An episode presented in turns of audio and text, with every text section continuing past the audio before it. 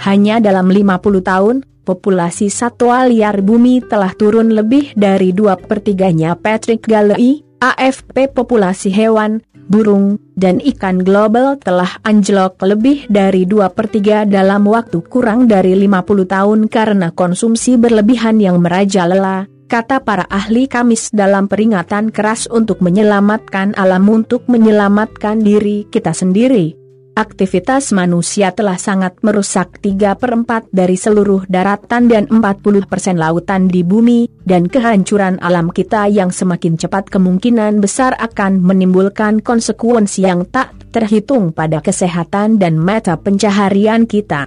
The Living Planet Index, yang melacak lebih dari empat ribu spesies tertebrata, memperingatkan bahwa peningkatan pengundulan hutan dan ekspansi pertanian adalah pendorong utama di balik penurunan rata-rata enam puluh delapan persen populasi antara tahun seribu sembilan ratus tujuh puluh dan dua ribu enam belas. Ia memperingatkan bahwa hilangnya habitat alami yang berkelanjutan meningkatkan risiko pandemi di masa depan karena manusia memperluas keberadaan mereka untuk kontak yang lebih dekat dengan hewan liar. Living Planet Report dua ribu dua puluh, kolaborasi antara W W F International dan Zoological Society of London, adalah edisi ke tiga belas dari publikasi dua tahunan yang melacak populasi satwa liar di seluruh dunia. Direktur Jenderal W W F Internasional Marco Lambertini mengatakan kepada A F P tentang hilangnya keanekaragaman hayati di bumi secara mengejutkan sejak tahun seribu sembilan ratus tujuh puluh.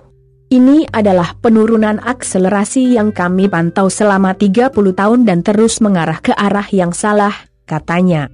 Tahun dua ribu enam belas kita mencatat penurunan enam puluh persen, sekarang turun tujuh puluh persen. Semua ini dalam sekejap mata dibandingkan dengan jutaan tahun yang telah dihuni banyak spesies di planet ini, tambah Lambertini. Kejatuhan mengejutkan setengah dekade terakhir telah menyaksikan pertumbuhan ekonomi yang belum pernah terjadi sebelumnya yang didukung oleh ledakan konsumsi sumber daya alam global.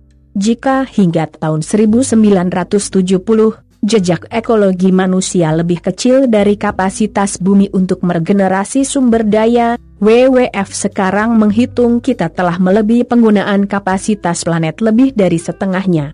Sementara dibantu oleh faktor-faktor seperti spesies invasif dan polusi, pendorong tunggal terbesar dari spesies yang hilang adalah perubahan penggunaan lahan, biasanya industri mengubah hutan atau padang rumput menjadi pertanian.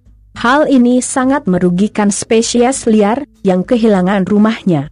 Tapi itu juga membutuhkan tingkat sumber daya yang tidak berkelanjutan untuk ditegakkan, sepertiga dari semua daratan dan tiga per empat dari semua air tawar sekarang didedikasikan untuk memproduksi makanan. Gambaran yang sama mengerikannya di lautan, di mana tujuh puluh lima persen stok ikan dieksploitasi secara berlebihan. Dan sementara satwa liar menurun dengan cepat, spesies menghilang lebih cepat di beberapa tempat dibandingkan tempat lain. Indeks tersebut menunjukkan bahwa kawasan tropis di Amerika Tengah dan Selatan telah mengalami penurunan spesies sembilan puluh empat persen sejak tahun seribu sembilan ratus tujuh puluh. Ini mengejutkan. Ini pada akhirnya merupakan indikator dampak kita pada alam, kata Lambertini. Dari sedih menjadi khawatir, pembaruan Living Planet hadir bersamaan dengan studi yang ditulis bersama oleh lebih dari empat puluh L S M dan lembaga akademis, yang menjabarkan cara-cara untuk menahan dan membalikan kerugian yang ditimbulkan oleh konsumsi manusia. Penelitian yang dipublikasikan di jurnal Nature, menunjukkan bahwa mengurangi limbah makanan dan mendukung pola makan yang lebih sehat dan lebih ramah lingkungan dapat membantu membengkokkan degradasi. Ditambah dengan upaya konservasi radikal, langkah-langkah ini dapat mencegah lebih dari dua per tiga dari hilangnya keanekaragaman hayati di masa depan, saran penulis. Kita perlu bertindak sekarang.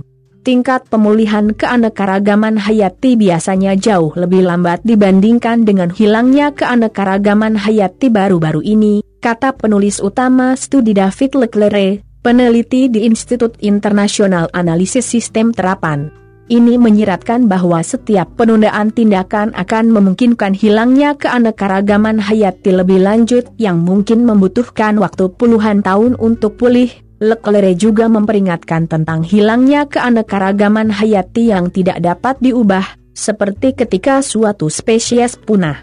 Lambertini mengatakan, seperti wacana publik tentang perubahan iklim, masyarakat semakin peduli tentang hubungan antara kesehatan planet ini dan kesejahteraan manusia. Dari sedih kehilangan alam, orang-orang mulai khawatir, katanya. Kita masih memiliki kewajiban moral untuk hidup berdampingan dengan kehidupan di planet ini, tetapi sekarang ada elemen baru yang berdampak pada masyarakat kita, ekonomi kita dan, tentu saja, kesehatan kita.